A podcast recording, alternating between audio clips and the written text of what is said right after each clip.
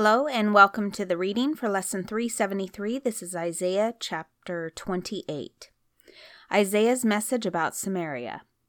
What sorrow awaits the proud city of Samaria, the glorious crown of the drunks of Israel. It sits at the head of a fertile valley, but its glorious beauty will fade like a flower. It is the pride of a people, brought down by wine. For the Lord will send a mighty army against it, like a mighty hailstorm and a torrential rain.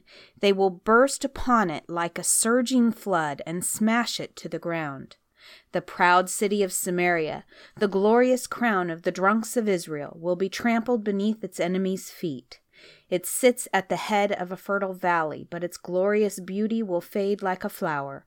Whoever sees it will snatch it up, as an early fig is quickly picked and eaten. Then at last the Lord of heaven's armies will himself be Israel's glorious crown. He will be the pride and joy of the remnant of his people. He will give a longing for justice to their judges. He will give great courage to their warriors who stand at the gates. Now, however, Israel is led by drunks who reel with wine and stagger with alcohol. The priests and prophets stagger with alcohol and lose themselves in wine. They reel when they see visions and stagger as they render decisions. Their tables are covered with vomit. Filth is everywhere. Who does the Lord think we are? They ask. Why does he speak to us like this? Are we little children, just recently weaned?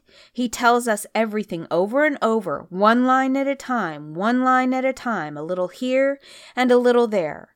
So now God will have to speak to his people through foreign oppressors who speak a strange language. God has told his people, here is a place of rest. Let the weary rest here.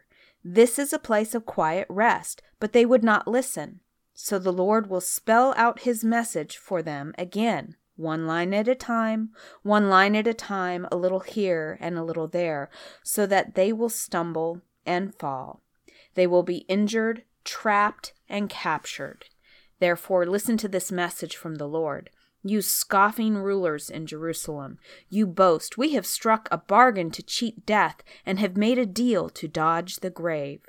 The coming destruction can never touch us, for we have built a strong refuge made of lies and deception.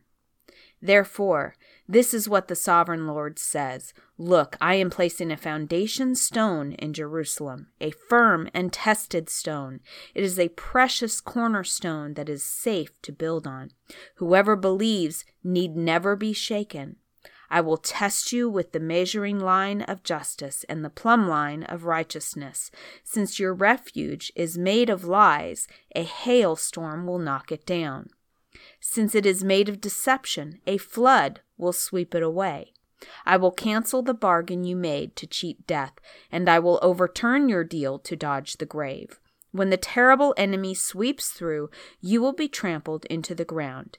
Again and again that flood will come, morning after morning, day and night, until you are carried away. This message will bring terror to your people. The bed you have made is too short to lie on. The blankets are too narrow to cover you. The Lord will come as he did against the Philistines at Mount Perazim, and against the Amorites at Gibeon. He will come to do a strange thing. He will come to do an unusual deed. For the Lord of heaven's armies, has plainly said that he is determined to crush the whole land. So scoff no more, or your punishment will be even greater. Listen to me. Listen and pay close attention. Does a farmer always plow and never sow? Is he forever cultivating the soil and never planting? Does he not finally plant his seeds, black cumin, wheat, barley, and emmer wheat, each in its proper way and each in its proper place? The farmer knows just what to do, for God has given him understanding. A heavy sledge is never used to thresh black cumin, rather it is beaten with a light stick. A threshing wheel is never rolled on cumin, instead it is beaten lightly with a flail. Grain for bread is easily crushed, so he doesn't keep on pounding it.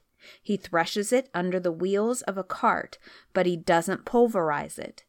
The Lord of Heaven's armies is a wonderful teacher, and he gives the farmer great wisdom.